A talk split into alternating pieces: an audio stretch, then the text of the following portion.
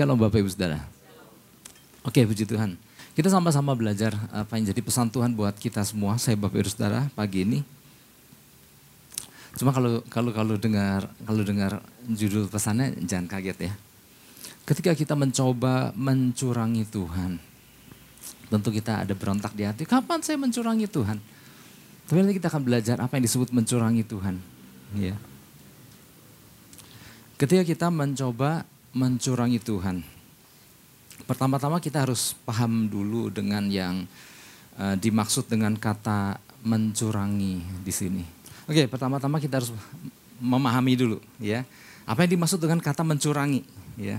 Kata mencurangi di sini artinya uh, ada istilah di Alkitab cheating on God kalau diterjemahkan justru kalau diterjemahkan di dalam bahasa Indonesia jadi menipu Tuhan gitu ya. Enggak, ini bukan artinya kita sengaja nipu. Tetapi ada satu keadaan di mana mungkin kita enggak menyadari bahwa apa yang kita lakukan ternyata kita lagi curang gitu di hadapan Tuhan. Nah ini yang Tuhan ingatkan lewat pesannya, jangan curang gitu ya. Jangan membohongi Tuhan dengan cara berpura-pura yang mungkin kita, kita tidak sadari. Wow. Jadi kalau kita perhatikan pesan demi pesan Tuhan, Tuhan lagi sepertinya kayak hal-hal kecil, hal-hal detail. Ya, Tuhan ingatkan. Karena memang kadang-kadang kita nggak menyadari ini tuh, Bapak Ibu. Kita seperti sedang tulus cari Tuhan, tapi Tuhan merasakan bahwa enggak, rasanya kok agak tipu-tipu dikit. Ya, oke, lebih lebih jelasnya gini. Mari kita buka ayatnya Yohanes 6 ayat 25 ayat 25 26. Saya mau ajak kita baca dua ayat ini bersama-sama supaya kita paham. Mungkin ayatnya nggak asing buat kita ya. Ayat 25, 1, 2, 3. Ketika orang banyak menemukan Yesus di seberang laut itu, mereka berkata kepadanya, Rabi, bila mana engkau tiba di sini? Ayat 26. Yesus menjawab mereka, Aku berkata kepadamu, sesungguhnya kamu mencari aku bukan karena kamu telah melihat tanda-tanda, melainkan karena kamu telah makan roti itu dan kamu kenyang. Ya mungkin kita pernah uh, baca ayat ini. Jadi latar belakang kisah ini terjadi setelah peristiwa lima roti dua ikan. Memang ada beberapa versi di Injil, tetapi yang kita baca ini yang versi di Injil Yohanes. Latar belakang kisah ini terjadi setelah peristiwa lima roti dua ikan. Kan kita tahu kan. Setelah orang banyak itu makan dengan kenyang. Kemudian Yesus kan menyuruh murid-muridnya untuk pergi ke seberang seberang danau. Ya di sini dikatakan laut kan, itu danau maksudnya. Yesus menyuruh murid-murid untuk pergi ke seberang danau, sementara Yesus nggak langsung ikut, tapi Yesus mau berdoa dulu di bukit.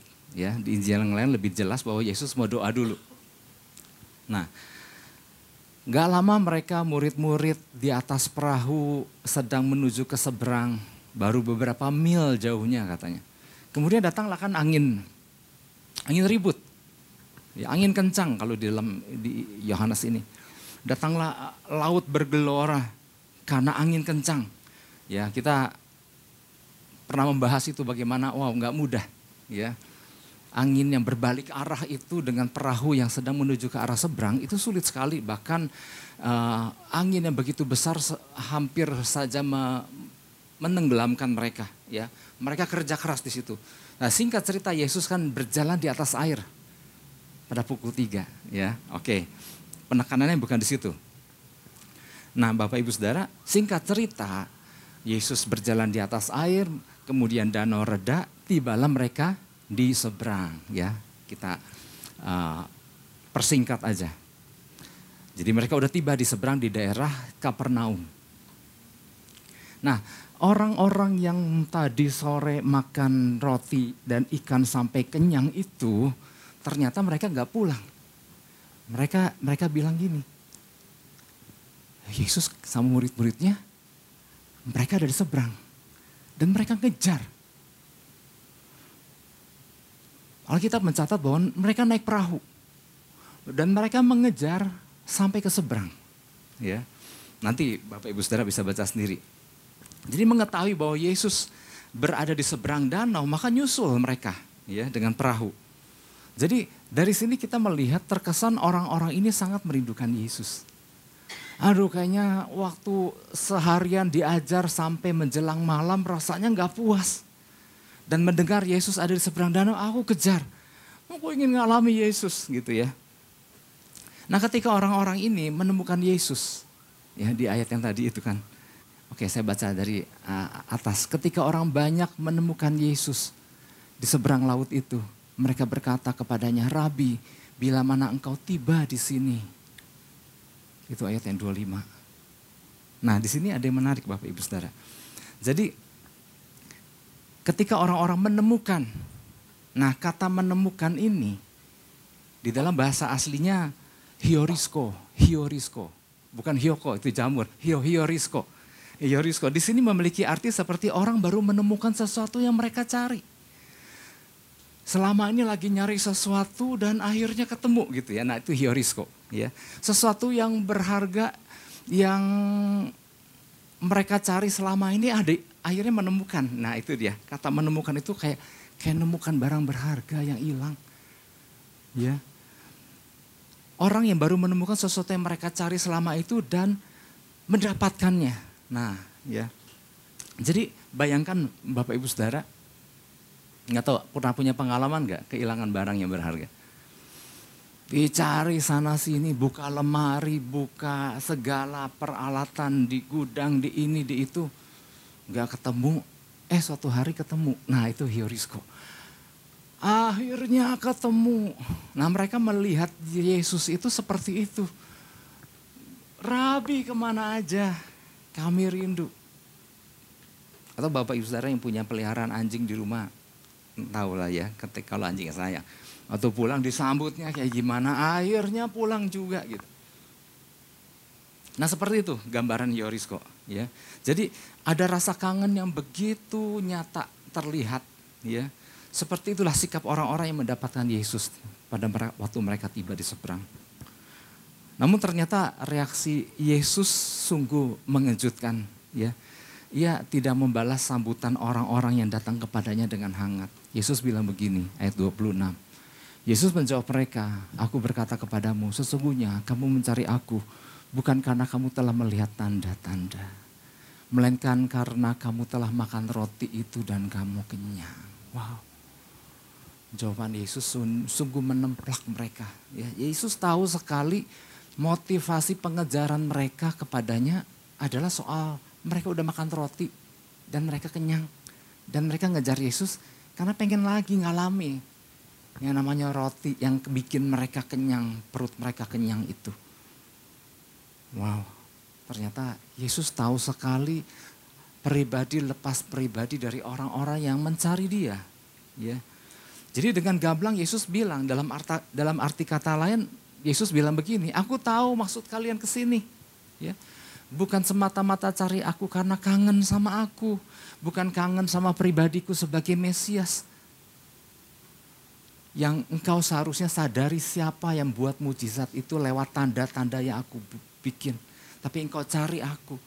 Karena engkau, engkau barusan makan roti dan ikan itu dan engkau kenyang dan engkau pingin lagi. Sebuah perkataan yang mungkin keras. Tapi Yesus lagi ajar bahwa jangan semata-mata cari sisi-sisi yang itu. Tetapi ini loh aku gitu ya. Jadi dalam arti kata lain Yesus sedang mengatakan udahlah nggak usah pura-pura gitu ya. Aku tahu maksud kedatangan kalian ya. Kalian masih pengen kan ikan itu, kalian masih pengen kan roti itu ya. Bayangkan kita Bayangkan orang-orang yang mendengar jawaban Yesus itu mungkin kupingnya merah. Aduh, ketahuan juga nih maksud hatiku ini gitu ya. Tuhan tahu motivasi yang sesungguhnya dari orang-orang yang mencari dirinya. Ya. Jadi apakah Yesus tahu nggak motivasi masing-masing kita nih datang sama Tuhan? Yesus tahu nggak?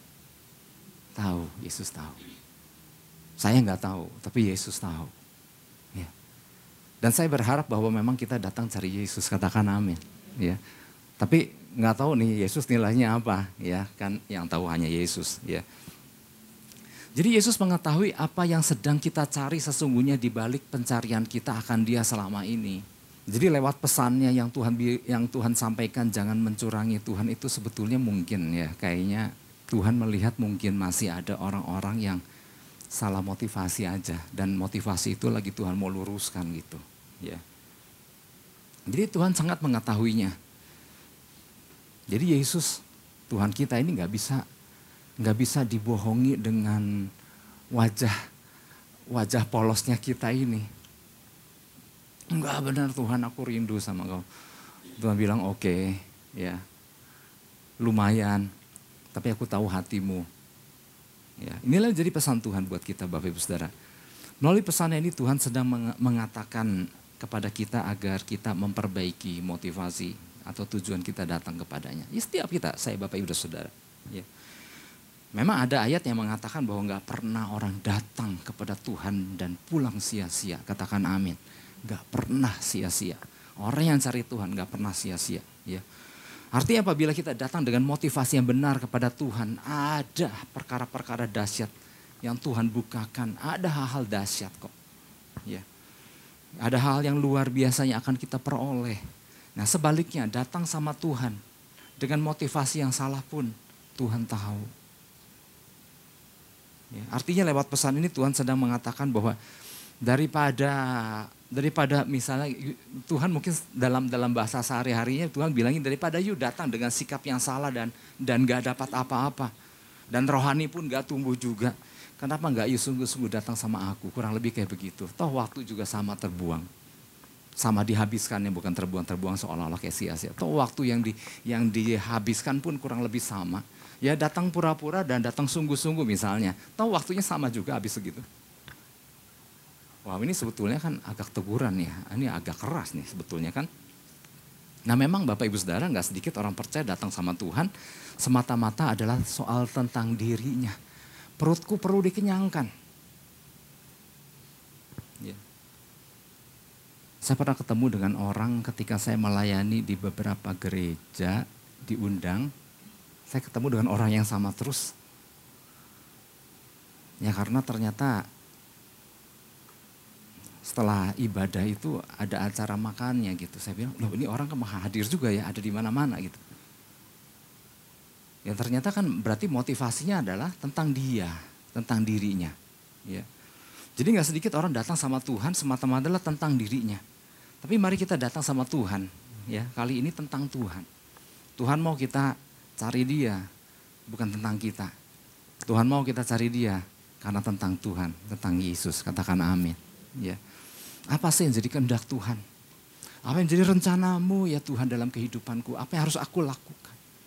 Ya sering kali ya tanpa kita sadari, nggak sedikit orang-orang percaya. Nggak salah sih, Tuhan kan juga bilang mintalah ketuklah, buka, bukalah. Tapi tapi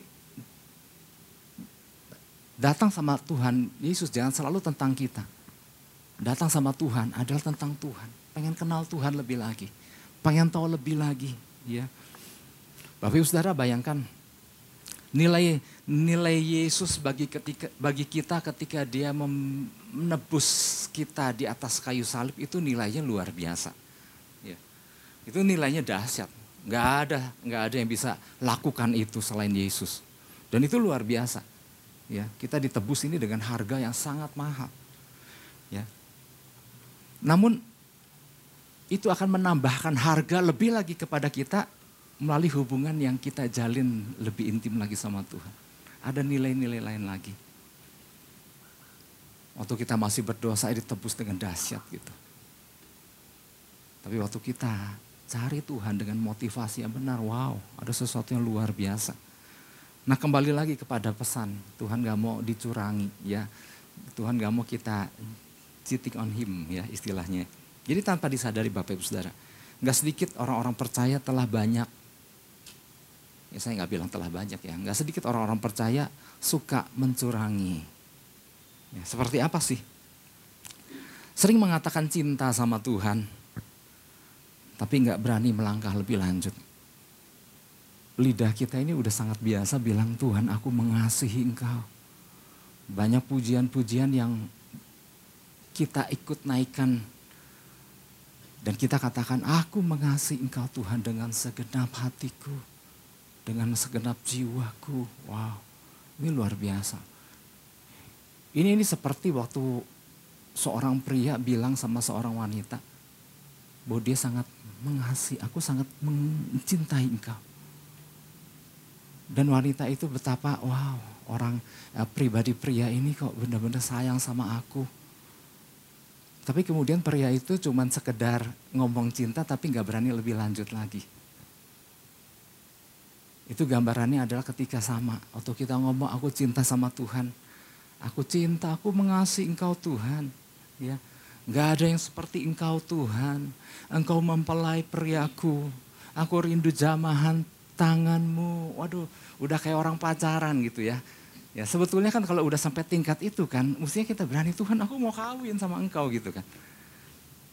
Tapi kemudian kita nggak berani melangkah lebih lanjut. Nah itu kan merasa Tuhan seperti seperti Tuhan kayak lagi di, di, dicurangi kan.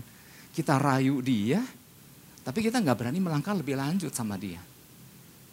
Itu yang dimaksud dengan jangan mencurangi Tuhan. Waktu kita katakan kita mencintai Tuhan, firman Tuhan bilang gini, Yohanes 14 ayat 15 ini belum masuk ke poinnya, tetapi ada satu contoh kalau kita mengasihi Tuhan, oke kita baca aja deh. Yohanes 14 ayat 15, jikalau kamu mengasihi aku, kamu akan menuruti segala perintahku. Kita banyak bilang sama Tuhan bahwa kita mengasihi dia. Dalam arti kata lain kita banyak gombalin dia. Bahwa kita suka sama dia, kita senang sama dia. Tapi bagian perintah, entah dulu ya, yang mana dulu perintahnya gitu kan. Tuhan bilang astaga. Ya.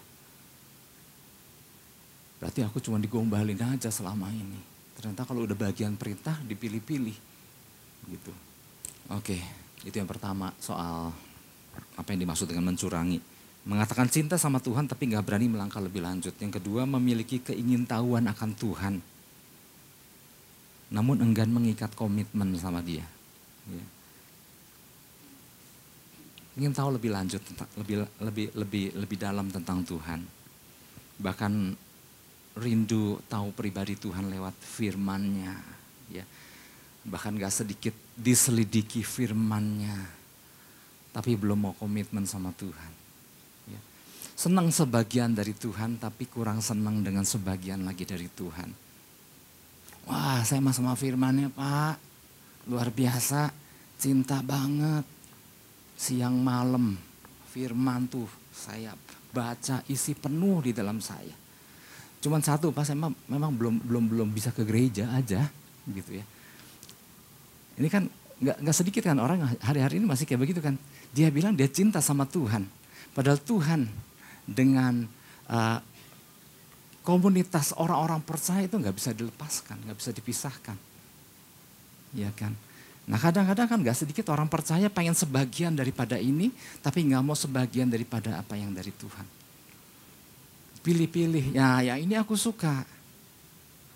Artinya gini Bapak Ibu Saudara, iring Tuhan tuh satu paket. Satu apa? Nah, satu paket. Artinya gini, kita rindu kan ngalami jamahannya, katakan amin.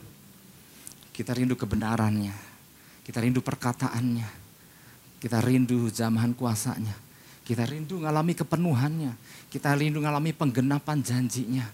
Dan hal-hal yang dahsyat lainnya. Tetapi jangan lupa, ada satu paket juga. Ada aniaya di dalamnya. Ada cemoohan. Mungkin dibenci sama orang-orang waktu kita ikut Yesus. Nah kita nggak bisa pilih-pilih. Itu udah satu paket iring Yesus.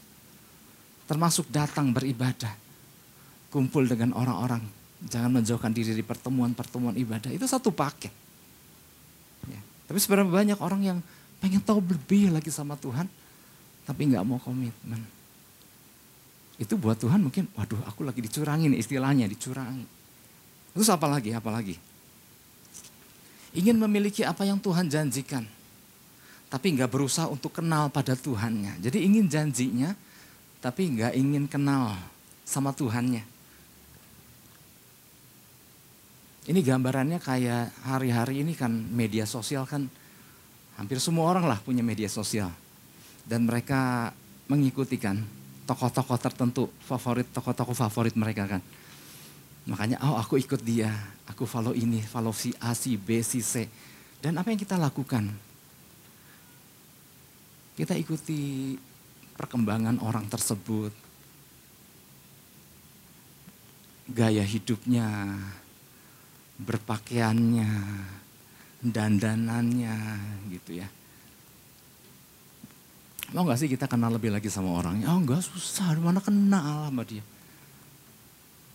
Udahlah aku ikutin ini aja, susah, nggak mungkin aku bisa ketemu sama dia. Nggak sedikit kan orang memperlakukan Tuhan kan kayak begitu kan. Pengen tahu lebih banyak tentang Tuhan tapi nggak mau kenal lebih lagi. Pengen pengen pengen lihat aksesoris aksesorisnya apa sih yang indah-indah dari Tuhan. Nggak salah dengan itu tapi mari belajar kenal langsung juga gitu. Ya. Ini Bapak Ibu Saudara. Ini yang hal-hal yang membuat Tuhan seperti dalam tanda kutip kayak dicurangi ya kayak nggak tulus. Seperti orang-orang yang tadi cari Yesus. Ternyata Yesus tahu, oh engkau bukan cari aku. Engkau pengen roti dan ikan itu. Engkau pengen perutmu kenyang lagi. Nah oleh sebab itu Bapak Ibu Saudara. Beberapa prinsip yang harus kita pahami berkaitan dengan pesan Tuhan ini agar jangan kita dianggap sebagai orang curang di hadapan Tuhan. Nah yang pertama adalah kenali pribadi Tuhannya, bukan sekedar produknya. Kenali pribadi Tuhannya, bukan sekedar produknya. Yohanes 6 ayat 35 bilang begini. Kata Yesus kepada mereka, Akulah roti hidup. Barang siapa datang kepadaku, ia tidak akan lapar lagi. Dan barang siapa percaya kepadaku, ia tidak akan haus lagi. Jadi orang-orang yang mengikuti Yesus pada hari itu mengejar dengan penuh kerinduan. Betul loh, mereka ngejar dengan penuh kerinduan. Mereka seolah-olah kayak kangen banget sama Yesus. Tapi dalam hati kecil mereka, sebetulnya mereka rindu akan produknya. Mereka rindu akan mujizatnya. Mereka rindu pelipat gandaan yang dilakukan oleh Yesus tadi sore. Mereka rindu dengan segala aksesorisnya yang sebetulnya semua dikatakan Yesus itu kan cuma tanda-tanda aja yang menuntun kepada Yesus, kepada pribadi yang adalah Mesias. Itu cuma tanda-tanda. Tapi seberapa banyak orang datang cari tanda. Sebenarnya tanda itu akan membawa buat mata buat di mata orang Yahudi, Mesias itu tandanya ya datang dari keturunan Daud. Makanya kan Bartimeus, Yesus anak Daud kasihanilah aku. Karena dia tahu, wow ini bukan orang biasa ini. Disertai dengan tanda-tanda yang menyertai. Dan seberapa banyak orang akhirnya berhenti di tanda-tanda itu. Ya. Nah, yang mereka bayangkan adalah keuntungan fisik. Wow, tadi luar biasa sekali makan lima roti dua ikan tiba-tiba bisa mengenyangkan ribuan orang. Boleh juga nih iring Yesus kalau begitu. Yesus ingin memberi mereka lebih daripada sekedar perut yang kenyang. Ya, Yesus ingin orang-orang itu mengalami dirinya yang adalah sumber daripada roti dan ikan yang mengenyangkan tersebut. Jadi Yesus bilang, aduh jangan cuma cari uh, hanya karena gara-gara roti dan ikan dan kau cuma kembali datang cari roti dan ikan. Yuk cari aku, engkau akan dapat lebih. Kau dapat luar biasa lebih lagi daripada itu. Itulah sebabnya Yesus memperkenalkan dirinya sebagai ini. Kalau kau cari roti yang buat ngenyangin perut. Aku adalah roti hidup. Yang akan membuat bukan hanya perutmu kenyang, tapi segala hal. Aku bisa kenyangkan dan puaskan lebih dahsyat lagi. Roti sumber kehidupan. ya di, Pada saat mereka cari roti, produk yang bisa mengenyangkan perut mereka, di hadapan mereka ber, ber, berdiri sang roti sumber kehidupan di hadapan mereka menawarkan makanan yang bukan sekedar roti dan ikan tapi juga makanan kekal. Wow, ini dahsyat ya. Makanan yang bukan hanya memuaskan sementara tetapi memuaskan kelaparan rohani mereka. Akan dikenyangkan secara luar biasa. Ya. Dan ada memang ada perbedaan yang sangat mencolokkan antara orang yang hanya mencicipi sebagian dari produk yang dimiliki Yesus dengan mengalami pribadi Yesus. Oh itu ada ada perbedaan yang mencolok Bapak Ibu Saudara. Kalau ingin mengalami perkara-perkara yang lebih dahsyat dari Yesus, jangan cuma berhenti, cuma sekedar mencicipi ikan yang bisa mengenyangkan perut jasmani. Tapi alami Yesus, maka dia akan bukakan lebih lagi perkara-perkara dahsyat. Kalau kalau kita ada yang bilang, Pak, iring Yesus tuh membosankan. Saya bilang, enggak, seru. Saya bilang, banyak hal yang Tuhan bukakan. Ya. Apalagi di dalam menantikan pesannya. Wow, Apalagi nih akan Tuhan pesankan yang boleh diajarkan kepada kita. Mungkin dia tegur kita, apalagi untuk apa supaya kita lebih lebih lebih lebih benar lagi. Maksudnya lebih baik menjadi pribadi yang lebih baik lagi. Untuk nangkep lebih lagi apa yang direncana Tuhan dalam kehidupan kita. Ya. Tanpa disadari nggak sedikit orang percaya malah lebih suka ngejar sebagian kecil dari produknya yang mereka pikir cukup. Cukup dengan itu. Udah Tuhan cukup itu aja. Roti yang bisa mengenyangkan perutku cukup. Ya. Buat orang-orang yang belum dewasa itu cukup. Buat anak kecil kasih permen cukup. Ya.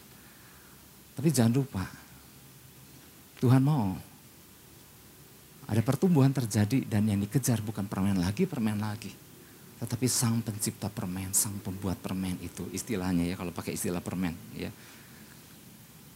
Yesus ingin orang-orang yang mengiring dia untuk mengalami pribadi Yesus dan membawanya kepada hal-hal yang luar biasa.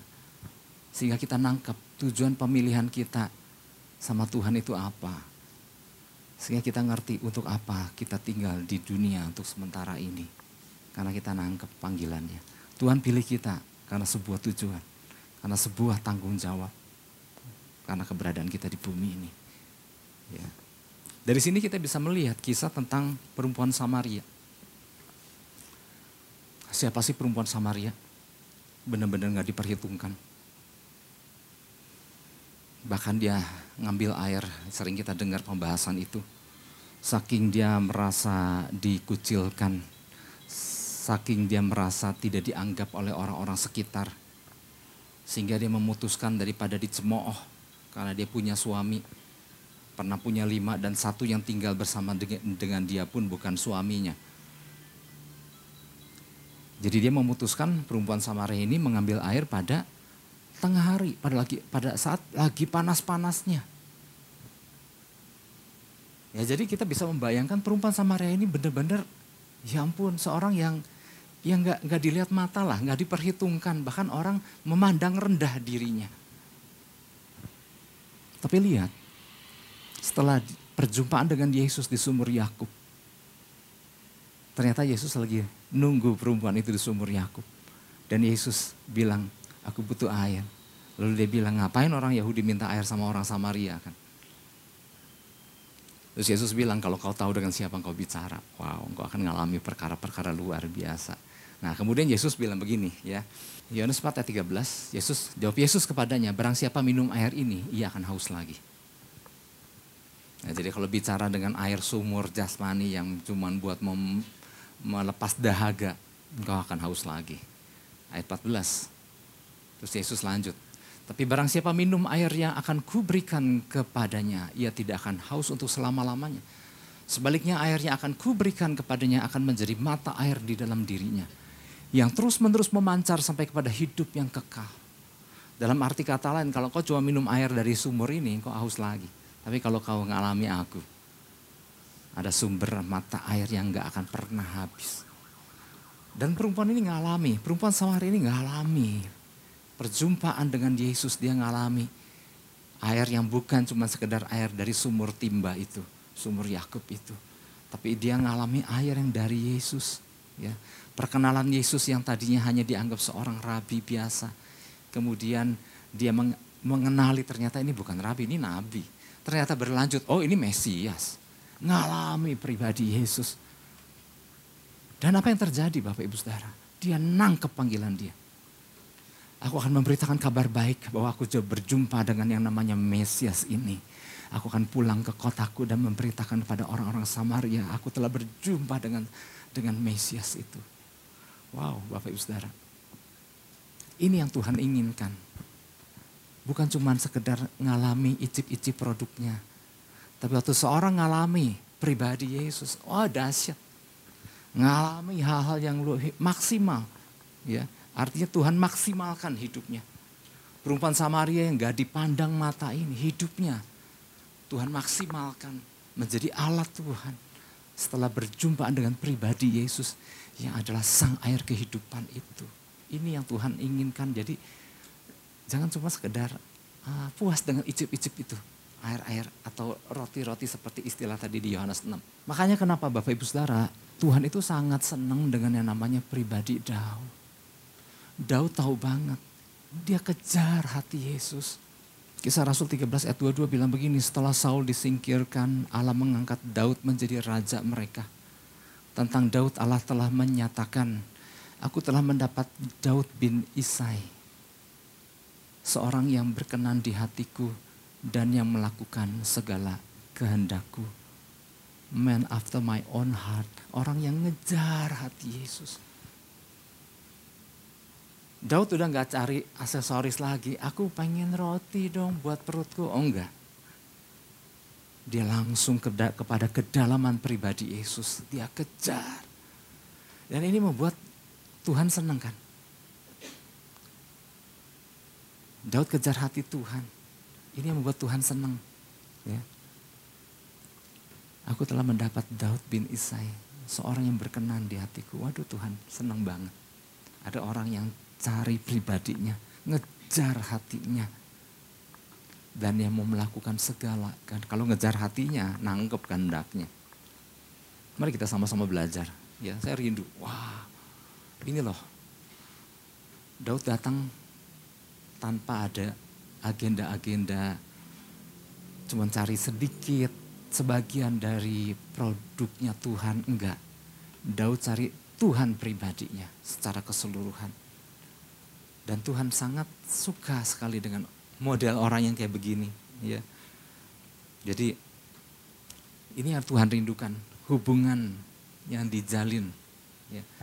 Bukan semata-mata keuntungan lahiriah, tetapi ada hubungan yang dijalin. Makanya Bapak Ibu Saudara ada satu yang menarik Orang yang ngejar hati Tuhan. Orang yang ngejar hati Tuhan bebas tantangan gak? Ya enggak, tetap aja. ya Tantangan, halangan, rintangan, problema. Tetap. ya Bukan artinya orang yang ngejar hati Tuhan bebas dari masalah. Enggak, sama aja.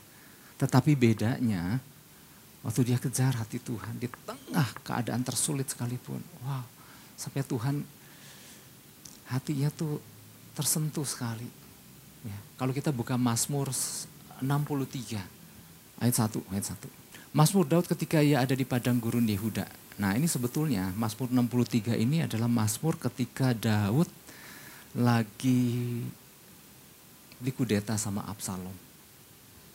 Dan kita tahu kalau kita baca kisahnya, waduh itu benar-benar sebuah peristiwa ya bapak diusir, bapak udah raja diusir sama anaknya yang pengen tahta bapaknya dan si anak nggak segan-segan untuk bunuh bapaknya. Dan Daud ngalah. Daud pergi pada bahkan berjalan di padang gurun. Haus nggak jalan di padang gurun? Oh haus, butuh air, butuh air. Mazmur Daud ketika ia ada di padang gurun Yehuda, ya Allah, engkaulah Allahku, aku mencari engkau. Jiwaku haus, perutku haus sama air. Bilang gitu enggak? Enggak ya. Dia bilang gini, jiwaku haus kepadamu. Tubuhku rindu kepadamu. Seperti tanah yang kering dan tandus tiada berair. Dia bukan cari air untuk melepaskan dahaganya nih. Aduh memang haus ya, kita bisa bayangkan. Gak usah ke padang gurun, sekarang Bandung pun agak agak-agak lumayan panas. Rasanya pengen minum terus. Waktu Daud ngalami ini, Bukan cuma sekedar haus, lagi lagi menjauh dari anaknya yang mencoba mengejarnya. Suatu keadaan yang sangat gak mudah. Yang dia hausin apa? Dia haus akan Tuhan. Wow, ini luar biasa sekali. Jiwaku melekat kepadamu, tangan kananmu menopang aku. Waktu dia haus sama Tuhan, waktu dia rindu sama pribadinya Tuhan, Tuhan topang loh. Katakan amin. Ya. Kalau Daud cuma nyari air buat melepaskan dahaganya, maka cuma rasa dahaganya aja teratasi. Tapi keadaan gersang, penuh ketakutan, dikejar-kejar, itu masih ada. Tapi waktu dia haus sama Tuhan, waktu dia kejar Tuhan, di tengah kondisi yang sangat gak enak sekalipun, ada tangan Tuhan topang dia. Ya, Bapak Ibu Saudara, mungkin saya nggak panjang lebarkan, tetapi mari kita tangkap aja di pesan Tuhan. Pesannya seolah-olah kayak negur keras ya ketika kita mencoba mencurangi Tuhan, tapi kita ngerti sekarang. Bukan maksud sengaja kita mencurangi Tuhan, tetapi ternyata di sini kita dibukakan. Kadang kita nggak sadari, kadang orang percaya nggak sadar. Cuman cari sekedar aksesoris-aksesorisnya, tapi Tuhan bilang, kejar aku, dapatkan aku. Kalau kau minum aku, kau akan nggak pernah haus lagi. Kalau minum air yang daripadaku, kalau kau minum air dari timba sumur ini, kau haus lagi. Dan Yesus katakan, akulah roti hidup. Kau nggak akan pernah haus, lapar lagi. Kau nggak akan pernah haus lagi. Kau udah Aku kenyangkan waktu engkau dapatkan aku. Yang mau kejar Tuhan katakan amin. Kita beri tepuk tangan buat Tuhan Yesus. Haleluya.